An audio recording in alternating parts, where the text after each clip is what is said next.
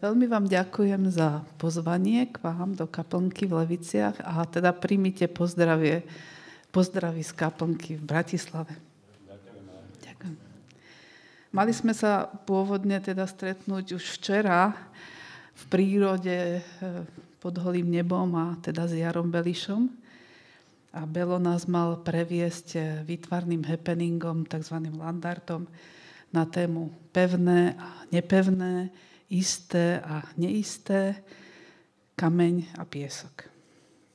Oproti očakávaniu, ako to tak býva, dnešným happeningom je presunutie chystaného landardu na neurčito a presun bohoslúžeb sem Stalo sa tak e, kvôli podozreniu, že nejakí ľudia sa stretli s nejakými ľuďmi a tie sa stretli s nejakými ľuďmi a medzi nimi je človek, ktorý má podozrenie, že sa stretol s niekým, kto má vírus.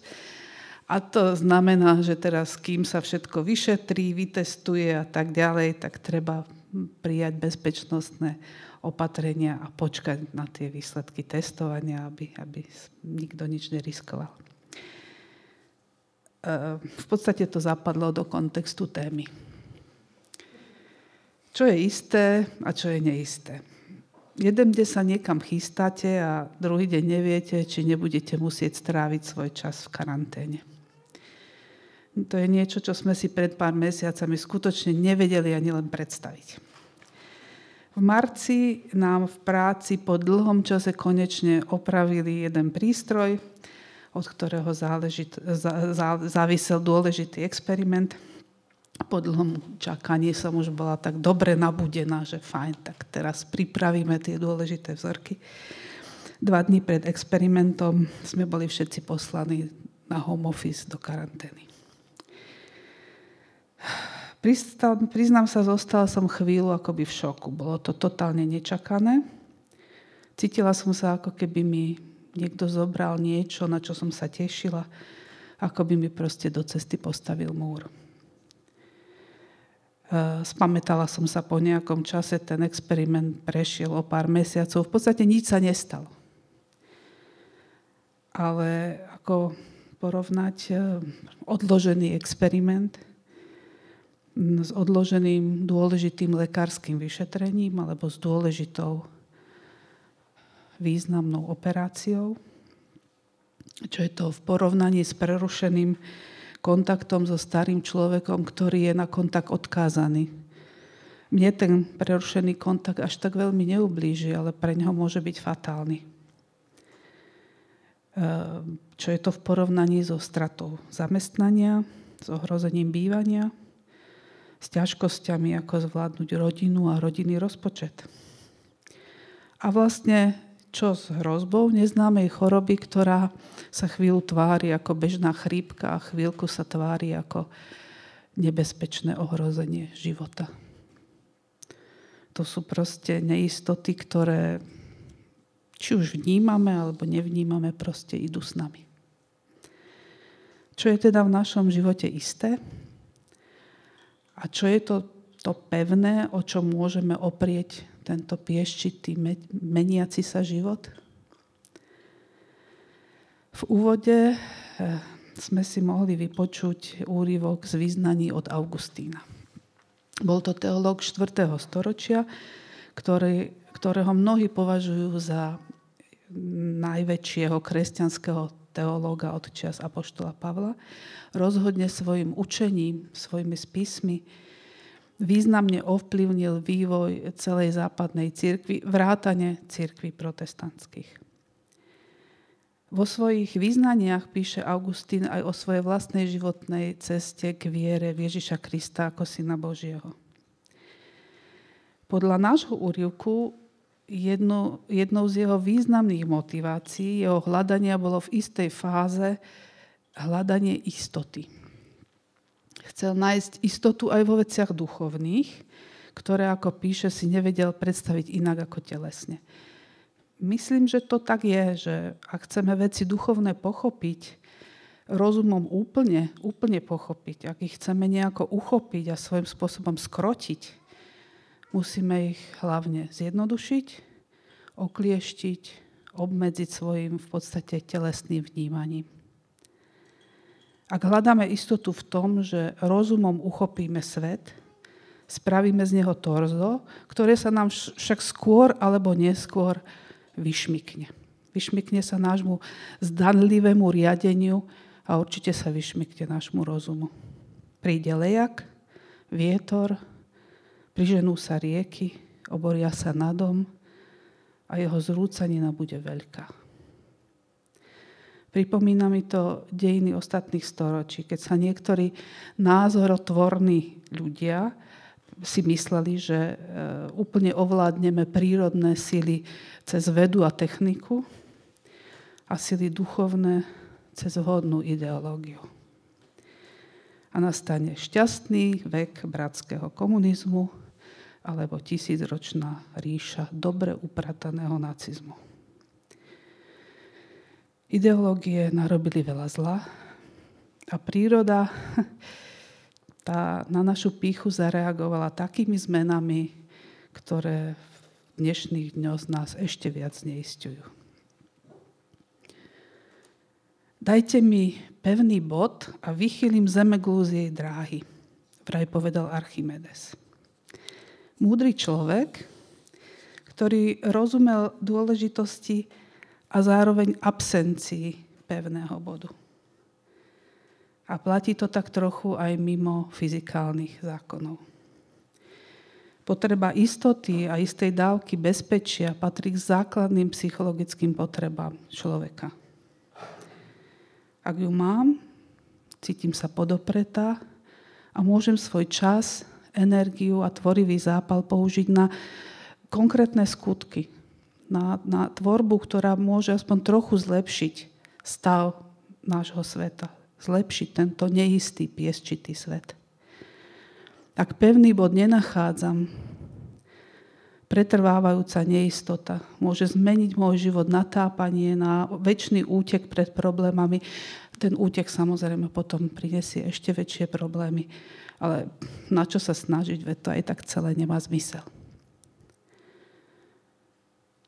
Augustín ako odpoveď na jeho hľadanie istoty spomína vieru.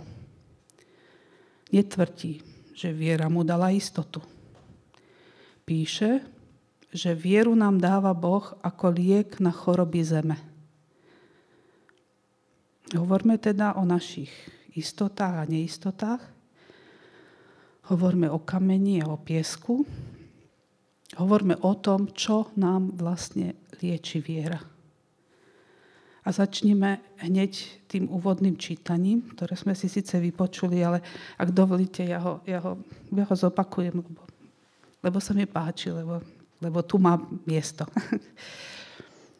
A tak každý, kto počúva tieto slova a plní ich, bude sa podobať múdremu mužovi, ktorý si postavil dom na skale. Spustil sa lejak, prihnali sa vody, strel sa výchor a oborili sa na ten dom, ale nezrútil sa, lebo mal základy na skale.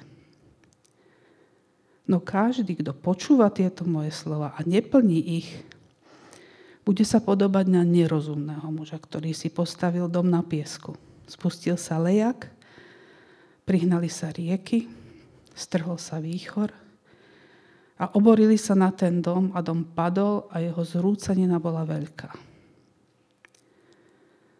Tieto slova hovoril pán Ježiš počas kázni na vrchu, tam zhromaždeným ľuďom a pre nás je to kľúčová pasáž Nového zákona, pretože v nej je zhrnuté to najpodstatnejšie z učenia pána Ježiša. Podobenstvom o domoch na piesku a skale potom podľa, podľa Evanielia, podľa Matúša, teda podľa Matúša, ukončuje celú kázeň na, na vrchu a zdôrazňuje, dôležitosť všetkého povedaného a zároveň dôležitosť, že nestačí počúvať. Že nestačí sa naučiť ten správny názor, nestačí byť členom tej najsprávnejšej cirkvi, ale že treba plniť Ježišove slova. Ani správne skutky nestačia. Nemôžeme, môže, teda môžeme prorokovať, môžeme robiť mocné činy, dokonca vyháňať démonov, ale ani to nestačí. Čo je teda vlastne ten pevný bod? Čo je tá skala, na ktorej môžeme stavať stabilný dom svojho života?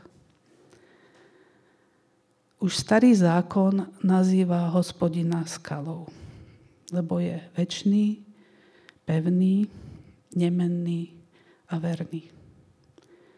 Jeho väčšiná pravda je to, čo hľadal ďalej Augustín. Kladiem si však otázku, môžeme my plne poznať jeho pravdu? Písmo nám na to odpovedá v, list, v prvom liste Korintianom. Láska nikdy nezanikne, proroctvá sa pominú. Jazyky umlknú, poznanie bude prekonané. Lebo iba z časti poznávame a z časti prorokujeme. Ale keď príde plnosť, to, čo je čiastočné, sa pominie. Teraz vidíme len akoby v zrkadle, v záhade. Teraz teda zostáva viera, nádej a láska. Tieto tri, ale najväčšia je láska. Istota, ktorú hľadáme a ktorú tak veľmi potrebujeme, je ukrytá v tajomstve. V tajomstve viery. Vo viere, že našim pevným bodom je hospodín, ktorého nemôžeme na druhej strane plne poznať. Nemôžeme sa ho dotknúť, môžeme len veriť v jeho lásku voči nám a v pevnú stálosť tejto jeho lásky. Neponúka nám istoty. Neponúka nám istotu zdravia, ani istotu dobrého zamestnania, ani istotu šťastnej rodiny alebo dlhého a hlavne pohodlného života. V mene svojej lásky nám ponúka dar viery. Môžeme ho prijať a môžeme ho odmietnúť. Ale ak sa rozhodneme prijať tento vzácný dar, a spočiatku ho bude len ako toho horčičného zrniečka, proste strašne málo, len také malé zrniečko. Je to na nás, či dovolíme tomuto zrniečku rásť. Hospodín dodá pôdu, dodá vodu, dodá slnko, my mu to len musíme dovoliť. Musíme Ježišové slova nielen počúvať, ale ich aj plniť. Zjad na seba kríž a nasledovať ho. S vierou, že ten kríž s ním bude ľahký. Teda presnejšie, že bude iba taký ťažký, aby sme ho vedeli s Božou pomocou uniesť. Ak otvoríme svoje vnútro premene, ktorú viera v Božiu lásku prináša, môžeme sa začať meniť. Môžeme dovoliť Bohu, aby nás menil. Môžeme sa učiť pokore, vďačnosti, pozornosti voči ostatným ľuďom. Môžeme sa učiť vidieť v ich tvárach tvár Božiu, ktorú by sme inak zazrieť nemohli. Môžeme sa naučiť chybovať s tým, že dokážeme aj prijať dôsledky našich chýb a prijať odpustenie. Priznám sa, veľmi ťažko sa mi dumalo nad touto témou, pretože príliš odhaluje moje slabé stránky a dlhy, ktoré mám voči ľuďom i voči Pánu Bohu. Pripomína mi, že nekonám tak, ako by som mala a že moja láska je malička. Myslím si však, že z kontextu celého Evanielia vyplýva, že pán nechce, aby sme sa navzájom porovnávali. Nechce, aby sme zničujúco obviňovali z hriechov druhých ľudí ani seba. Možno dúfam, že chce, aby sme sa čo najpravdivejšie pozreli na seba. Tak, ako to len dokážeme, ako, ako sa to len dá aby sme spoznali svoje dobré a zlé stránky, aby sme spoznali svoje hriechy a pochybenia, aby sme poprosili o odpustenie, aby sme ho dokázali prijať. Aby prijatie tohoto odpustenia v nás vyvolávalo vďačnosť. Aby táto vďačnosť a celý ten proces zvyšoval našu lásku k Pánu Bohu a zvyšoval lásku k druhým ľuďom, ale aj k sebe. Cez my proste nie sme ospravedlnení zo skutkov. Nie sme ospravedlňovaní. Proste ani, ani tie najväčšie skutky nás nemôžu priviesť k Bohu bez tejto zmeny, bez snahy otvoriť sa tej meniacej sa láske Pánu Bohu. Až to otvorenie srdca, až pôsobenie Pána Boha v nás môže spôsobiť, že náš život sa stavia na pevnej skale. Teda, ak to... Mám potrebu to ešte celé zhrnúť, lebo sú to také, no, neviem, či je to celkom zrozumiteľné. Takže myslím si, že potrebujeme istotu, o ktorú sa môžeme oprieť ako o pevný bod, ale absolútnu istotu nemôžeme cestou pravdy získať. Istota je ukrytá v tajomstve a k nemu sa môžeme dostať iba cez vieru. Môžeme prijať ponúknutý dar viery a cez ňu s pokorou a vďačnosťou a dôverou k Bohu môžeme otvoriť svoje srdce premene, ktorá nás učí milovať. To je ten liek, ktorý môže uzdraviť náš, nás, naše vzťahy, očistiť motívy našich skutkov a uzdraviť aspoň kúsok zeme, ten, na ktorý dočiahneme. Nech nám v tom pomáha milujúci a milosrdný Boh. Amen.